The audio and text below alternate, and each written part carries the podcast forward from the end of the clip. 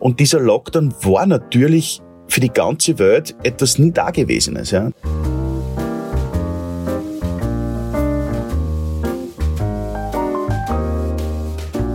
Manchmal hasse ich es, der Künstler zu sein. Da möchte ich einfach ganz normal in meinem Tag leben, da stresst mich das.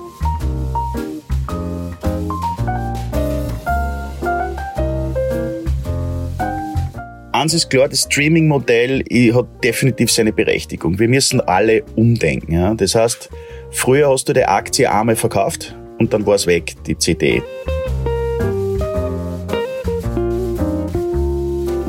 Sie hören Horizonterweiterung, den Podcast mit Tiefgang zu Medien-, Kommunikations- und Digitalthemen von Horizont. Der Horizont-Podcast wird Ihnen präsentiert von Accenture Interactive, Österreichs führender Digitalagentur.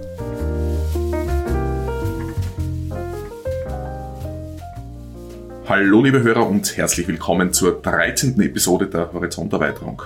Heute darf ich einen ganz besonderen Gast begrüßen, lieber Parov Stelar. Schön, dass du dir Zeit genommen hast. Hallo. Ja, ich glaube, man muss dich nicht intensiver vorstellen. Österreichischer DJ, Produzent, zahlreiche Preise dafür abgeräumt. Die Musik geht um die ganze Welt und begeistert. Mehrmalig auf Platz 1 der US-amerikanischen iTunes-Charts. Booty Swing, ich habe nachgeschaut, wurde allein auf Spotify bereits über 82 Millionen Mal abgespielt. Das ist eigentlich eine unglaubliche Zahl, oder?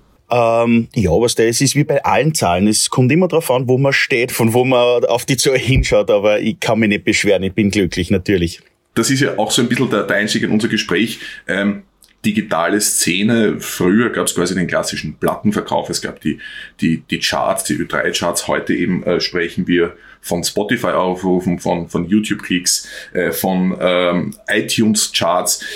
Inwiefern prägt denn das deine Musik? Also ist das etwas, wo du sehr bewusst drauf schaust und sagst, ich verfolge, wie diese Dinge performen, oder ist das quasi etwas, das dann nach dem Werk erst kommt und dich gar nicht beeinflusst?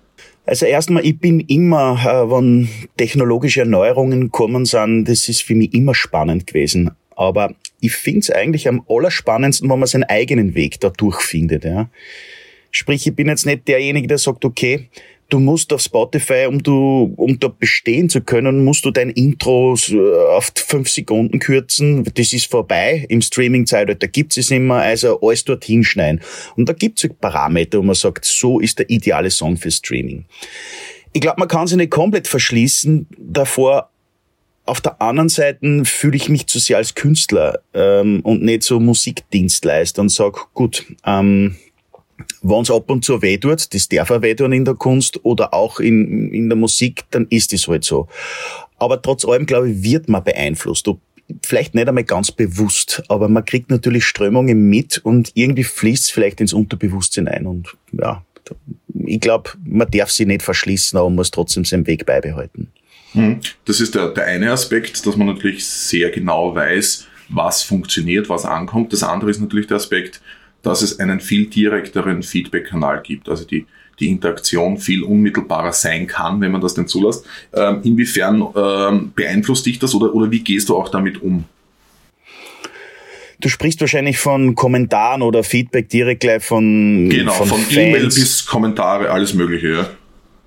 Du, im Endeffekt, es war ein Wachstum. Ich kann mich erinnern, es hat auch vor 15 Jahren schon Kommentarfunktionen gegeben bei Vinyl-Plattformen, wo es das kaufen können.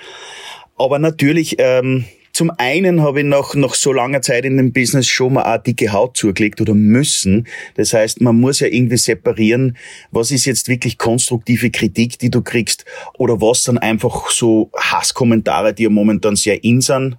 Ich bin Gott sei Dank weitgehend verschont davon, aber es passiert immer wieder. Und ich glaube, das ist das Wichtigste, das sage ich auch junge Leute immer, nehmt bitte diese Kommentare nicht zu ernst. In einer Zeit, wo du wegwischt und gar nicht mehr weißt, was du weggewischt hast, schreibst du einmal schnell, so ein Scheiß und hin und her. Das heißt, ich muss differenzieren. Hat sich jemand wirklich mit meinem Werk auseinandergesetzt oder passt ihm einfach irgendwas gerade nicht? Ja, okay, verstehe.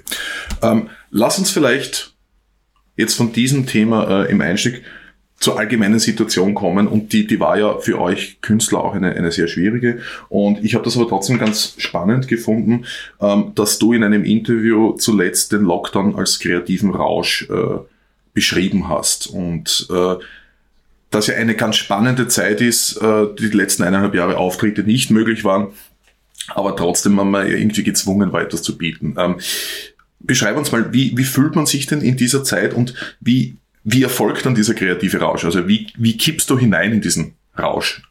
Es ist jetzt ein bisschen schwierig für mich, das zu beschreiben, weil diese Gefühle, die kann ich eben in Worte nicht beschreiben, darum fange ich mal an zum Malen oder zum Musik machen. Aber prinzipiell glaube ich, Künstler zu sein heißt, das ist ein Beruf, wo Reflektieren und das Innen nach Außen kehren einfach einer der wichtigsten Parameter sind. Und dieser Lockdown war natürlich für die ganze Welt etwas nie Dagewesenes. Ja? Das heißt, du findest dich plötzlich in einer Situation wieder, die so ungewöhnlich ist, die wirft dich natürlich in irgendein Gefühlswirrwarr rein. Ja? Ich habe halt diese Ausnahmesituation genommen und habe versucht, wie kann ich das sozusagen für mich, dass das nicht in mir drinnen hängen bleibt, ich muss durchlassen, weil sonst werde ich verrückt in dem. Und ich habe es halt einfach auf Leinwand oder in mein Studio irgendwie sozusagen dorthin kanalisiert und mehr kann ich eigentlich dazu nicht sagen. Aber nachdem es sehr intensiv war, für jeden von uns, ist natürlich auch der Arbeitsprozess sehr intensiver gewesen. Aber wann beginnt bei dir Kreativität? Also du hast gerade gesagt, dieses Wirrwarr, diese Gefühle, die dann quasi irgendwie raus müssen oder Ausdruck finden müssen. Ist das immer so der Beginn, wo es dann knusprig wird und Kreativität entsteht bei dir? Kreativität, ich sage mir, es ist ein Bitch. Weil die kommt und geht, wie es will. Und manchmal verspricht's da was und halt's nicht. Also, das ist immer sehr schwierig. Manchmal passiert es um 3 in der Früh, dass ich aufstehen muss. Man denkt, das muss ich probieren. Am nächsten Tag um 8 die Woche aufnehmen wir so ein Blödsinn. Manchmal passiert das ein Blödsinn, wo man überhaupt sagt, man spürt sich ein bisschen mit was und plötzlich entsteht und wächst was. Und das ist eben diese Magie, die du in der Kunst und in der Kreativität immer hast. Du kannst es nicht planen. Du kannst irgendwie nicht sagen, ich sage einmal, ein Fliesenleger muss morgen das Bad fließen. Das mache ich mit die und die Fliesen. Das hab ich nicht, weil bevor ich anfange, ich habe weder die Fliesen, noch das Bad, noch weiß ich, wer ich überhaupt bin. Das ist ja eine gewisse Form der Unberechenbarkeit. Ist das etwas, das einen als Künstler stresst? Manchmal hasse ich es, der Künstler zu sein. Da möchte ich einfach ganz normal in meinem Tag leben, da stresst mich das. Aber der Künstler selbst braucht ja das irgendwie. Aus dieser Unberechenbarkeit schöpfst du ja, weil sonst wäre es, sage ich mal, ja, ein berechenbarer Job. Das kann ich nicht machen. Das heißt, ich lebe eigentlich auch von dieser Unberechenbarkeit. Ich lebe davon, dass Dinge sie einfach sagen oder auch nicht sagen. Jetzt hast du ja auch angesprochen, dass du sehr viele verschiedene Dinge magst, eben von quasi Musik bis Malerei und das sind doch, also auch wenn das alles kreativ ist, aber es sind sehr unterschiedliche Metiers. Hast du Dinge auch erlernen müssen, wie man malt oder wie man Musik macht? Oder ist das grundsätzlich einmal im Kopf vorhanden und dann natürlich etwas, wo man sich ein bisschen handwerkliche Hilfe holt? Ja, natürlich. Also ich glaube, da gibt's keinen, der auf die Welt kommt, den Pinsel in die Hand nimmt und wirklich dann ein Stilleben herpinselt. Natürlich, das ist ein Prozess über Jahre gewesen. Also ich bin aufgewachsen in einer Künstlerfamilie, meine Mutter ist Malerin, so habe meine ersten Schritte als kleiner Bub gemacht. Aber im Endeffekt, es ist ein stetiges Wachstum, genauso in der Musik. Also ich traue mir zu sagen, ich weiß mehr über Musikproduktion jetzt als vor 10 Jahren oder vor 15 Jahren. Also ich glaube, das hört nie auf. Das ist wie so ein Baum, der wächst und wächst und wächst. So wie das Leben ist eigentlich. Gibt es eigentlich Projekte, die du noch gerne machen würdest? Also neben diesen ganzen Produktionen, Malereien, die Ausflüge quasi in verschiedene Metiers, gibt es etwas, das dich reizt? Ganz ehrlich, ich fühle mich sehr gesegnet, weil ich darf die Dinge, die mir wirklich Spaß machen, alle machen. Und die kehren alle zu meinem Beruf dazu. Recht viel fällt mir nicht ein. Ich mache in meiner Freizeit nur Wing Chun mit meinem Trainer, um die physische Komponente auch irgendwie einzugliedern. Aber ansonsten, ich bin glücklich, wirklich. Lass uns quasi wieder zurückkommen auf das, was du eigentlich magst und bist oder wofür du bekannt bist, sagen wir so, nämlich Musik. Und wir haben das eingangs ja schon ein bisschen angerissen, Digitalisierung als Chance, jetzt im Sinne der Verbreitung und so weiter. Wie beobachtest denn du diese gesamte Musikindustrie, die sich ja sehr stark jetzt in der Distribution in den digitalen Raum verlagert hat? Ich glaube, ein wirkliches Bild, wie es werden wird, ist noch nicht absehbar. Eins ist klar, das Streaming-Modell hat definitiv seine Berechtigung. Wir müssen alle umdenken. Ja? Das heißt, früher hast du die Aktie einmal verkauft, und dann war's weg, die CD. Du hast vielleicht in relativ kurzer Zeit viel Geld verdienen können oder du hast das ganze Geld gleich verdient. Jetzt ist es wie so ein Kredit, der positive. Du kriegst das auf Raten, ja, und es dauert länger. Hat seine Vorteile. Auf der anderen Seite hat man schon bemerkt, die Krise, die die Major-Labels betroffen hat damals, durch MP3, Piraterie, zum einen haben sie viel unabhängig gemacht durch die Digitalisierung im Netz, da haben sie sehr viel Einfluss verloren über Jahre hinweg. Jetzt merkt man natürlich, holen sie sich das ziemlich zurück. Das geht natürlich mit verschiedenen Mechanismen, die sind natürlich überall Shareholder und haben ihre Anteile an Spotify, das heißt, da kann man schon einen guten Höbe machen. Aber letztendlich wissen wir nicht, wo das eigentlich hingeht. Und hingeht in Bezug auf, können kleinere Bands überleben zum Beispiel? Mit dem, was da momentan auszahlt wird, schwierig. Damals hast du da CD gemacht, du hast Zeug gekriegt für die CD und gesagt, passt, wir kommen durch das nächste Jahr. Jetzt wartest du aber mal monatelang, bis überhaupt ein bisschen was kommt, das geht sich dann nicht aus. Also irgendwie sind wir da noch nicht abgeschlossen, was diese Digitalisierungsrevolution eigentlich ausgelöst hat. Würdest du sagen, ist Spotify eine Plattform, die tendenziell größere Künstler so wie dich bevorzugt, oder ist das schon eine Chance, dass man eben in der Nische Dinge findet? Meiner Meinung nach ist Spotify definitiv keine Plattform, die Nischenprodukte so viel Chance geben, weil wenn du dir die Veröffentlichungsflut anschaust, was jeden Freitag an Musik rauskommt, das sind zigtausende Lieder. Irgendwie ist es ja logisch, dass du dann Dinge, die schon mal funktioniert haben, den Menschen vorschlagst. Wie schaffst du aber eigentlich als unbekannter Künstler zu den Leuten zu kommen? Du musst mit diesem Algorithmus überspringen, dass der Algorithmus irgendwann einmal erkennt, aha, das interessiert anscheinend Menschen da draußen, ich liefere aus. Aber wie schaffst du das?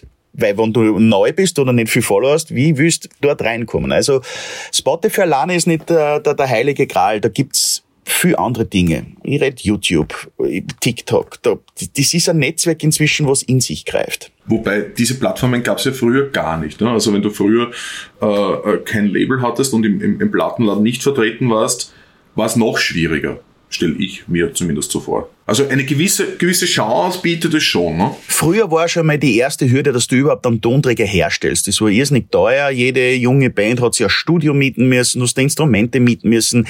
Jetzt ist es durch die Digitalisierung natürlich einfach geworden. Also es kann jeder Musik machen. Es gibt zigtausend Programme, die gratis sind, wo du auch anständige Sachen produzieren kannst.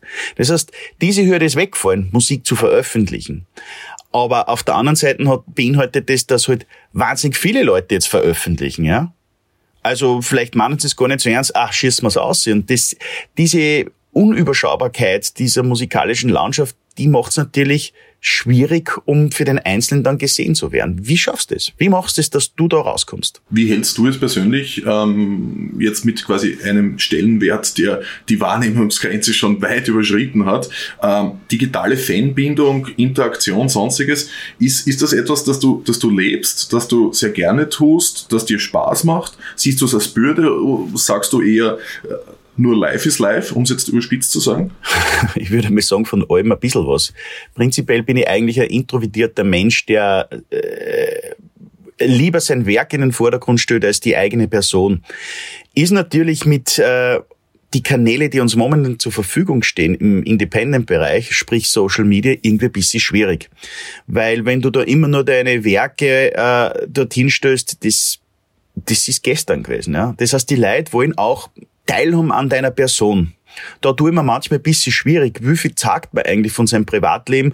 Wo wird's eigentlich peinlich? Weil wenn ich dann irgendwann einmal mein Schnitzel zum Fotografieren anfange, ist das für mich peinlich. Aber wo fängt die Peinlichkeit für mich als seriöser Musiker oder Künstler eigentlich an und wo hört's auf? Was ist nötig?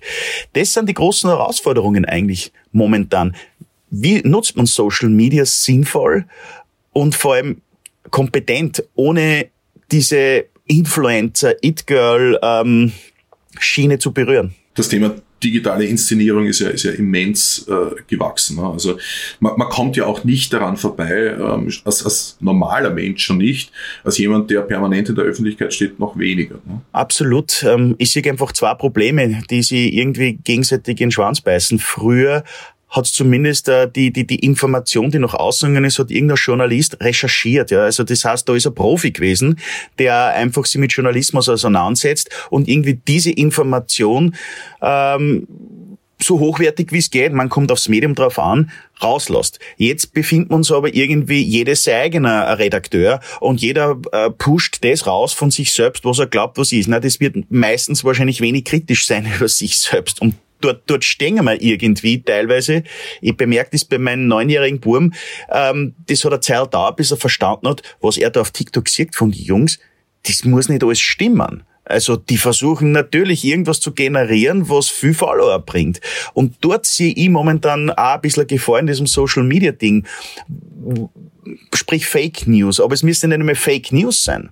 Was kann man eigentlich nur für bare Münze nehmen? Was ist seriös? Was ist echt? Und vor allem, du hast es gerade angesprochen, TikTok, ja ein ganz gutes Beispiel, wie schnell Hypes auch aufkommen und wieder vorbei sind und quasi am nächsten Tag schon das nächste Thema wieder en vogue ist. Machst du dir viele Gedanken, wie quasi Digitalisierung die Demokratie und die Gesellschaft verändert? Also du hast jetzt eben auch deinen Sohn angesprochen. Was sind so deine Gedanken, wenn du dir das vor Augen fühlst? Natürlich mache ich mir meine Gedanken. Zum einen, diese Corona-Sache ist ja eigentlich stellvertretend für die Frage, was du jetzt machst. Weil es gibt zum einen die großen Impfgegner oder die alle sagen, Corona ist ein kompletter Mist. Woher beziehen sie ihre Informationen? Aus dem Netz. Aber wer sind die Quellen davon? Gleichzeitig muss ich sagen, wer sind die Leute, die sagen, ja, das müssen wir jetzt machen. Woher beziehen die ihre Informationen? Auch von dort. Also wir stehen eigentlich dort, wen kann man eigentlich was glauben? Du müsstest ständig anfangen, eine Quellenrecherche zu betreiben. Das ist natürlich unmöglich. Und dort sehe ich die Schwierigkeit momentan. Wie kommst du wirklich zur echten Information? Ich möchte mir weder einen Aluhut aufsetzen, nur möchte ich aber auch alles wie ein Lemming befolgen, was da heißt, ja, geht's, macht's das, weil, wenn ich so lese, momentan jeden zweiten Tag kriege ich wieder irgendeine neue Impfung, die man machen sollte. Von Malaria bis, keine Ahnung. Irgendwie ist das Slalom. Der digitale Slalom zur Wahrheit. Und es ist schwieriger geworden, da sich irgendwie zurechtzufinden, durchzunavigieren und sonstiges. Ne? Das eint uns ja alle ein wenig. Definitiv. Vor allem, wie und wo kommst du zu deiner Information? Und natürlich muss man eins sagen, also was man schon ganz klar gesehen hat, wie YouTube seine Politik betrieben hat, auch in der Corona-Zeit, dass sie einfach gewisse Meinungen rigoros abdrehen. Ja? Wo ich sage, okay, was bedeutet das? Vielleicht ist der Typ verrückt. Ja? Vielleicht. Kann sein. Nur, das ist seine Meinung. Kann ich und darf ich die einfach abdrehen? Und vor allem, die große Frage ist, kann es sein, dass ein Big Player alleine die Macht hat, die Meinung eines anderen weltweit abzudrehen? Das, glaube ich, macht mir eher Sorgen. Und wenn du dir den Facebook-Zuckerberg-Konzern anschaust, das sind eigentlich die Menschen dann, die wahrscheinlich unsere Welt oder jetzt schon beherrschen und führen. Und bestimmen, was wir tun, was wir sehen, aber auch eben, welche Dinge dann Erfolg haben, ne? Wo sich ja ein bisschen wieder der Kreis schließt zu dem, was wir alle tagtäglich tun und an kreativem Schaffen und uns in einer Abhängigkeit befinden. Lass mich abschließend noch das Thema Corona-Pandemie und deine Arbeit ein wenig ins Spiel führen. Wir haben jetzt darüber gesprochen, quasi, wie es uns verändert. Wie verändert denn so eine Phase dich in deiner inhaltlichen Arbeit? Also wie verändert es deine Werke? Merkt man da Unterschiede? Ist es eine andere Form? Hast du andere Ergebnisse bekommen, weil diese Situation so anders ist? Oder ist das unabhängig? Also ist dein Schaffen unabhängig von den äußeren Umständen? Ich bin mir nicht sicher, ob ich diese Zeit eigentlich komplett objektiv beurteilen kann. Also rückblickend muss ich sagen, ja, recht viele bunte Bilder waren nicht dabei und sämtliche Musikstücke sind im Moll und eher auf der melancholischen Seite haben. Ich weiß aber nicht, ob ich das rein auf Corona schieben kann, weil mit diesem Lockdown und Corona ist meine private Geschichte, nämlich meine Scheidung dazu gekommen, die ja meistens nie eine schöne Zeit ist. Also irgendwie hat sich das vermischt miteinander.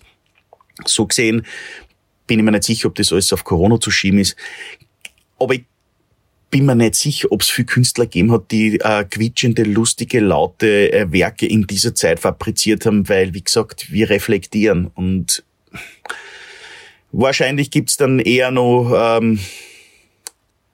sarkastische Werke, die lustig sind, aber so wirklich happy, glücklich bin ich mir nicht sicher, ob es dafür gegeben hat. Abschließend, lass uns ein bisschen teilhaben. Wie war denn das Gefühl beim ersten Live-Konzert? Wieder quasi auf einer Bühne zu stehen, Menschen zu sehen. Was fühlt man da? Du, ich bin mir vorgekommen wie ein kreativer Koma-Patient, der gerade aufwacht und die Familie steht rundherum und sagt, hey, willkommen zurück. Und irgendwie, es war fast ein bisschen wie in einem Traum, weißt, die Routine hast du noch drinnen, die Schritte, du weißt, es ist noch gespeichert in dir, aber es fühlt sich vertraut fremd an. Und das ist gepaart mit einer ängstlichen Euphorie, die aber letztendlich Euphorie war, wo ich mir gedacht habe, ja, das ist ein großer Teil, warum ich eigentlich da bin und schön, das wieder machen zu können. Euphorie ist eigentlich immer was Gutes und auch ein schönes Schlusswort. Ich darf mich für deine Zeit bedanken. Dankeschön. Danke für das Interview. Danke auch euch und Ihnen fürs Zuhören. Bewerten Sie unseren Podcast und teilen Sie ihn. Wir hören uns.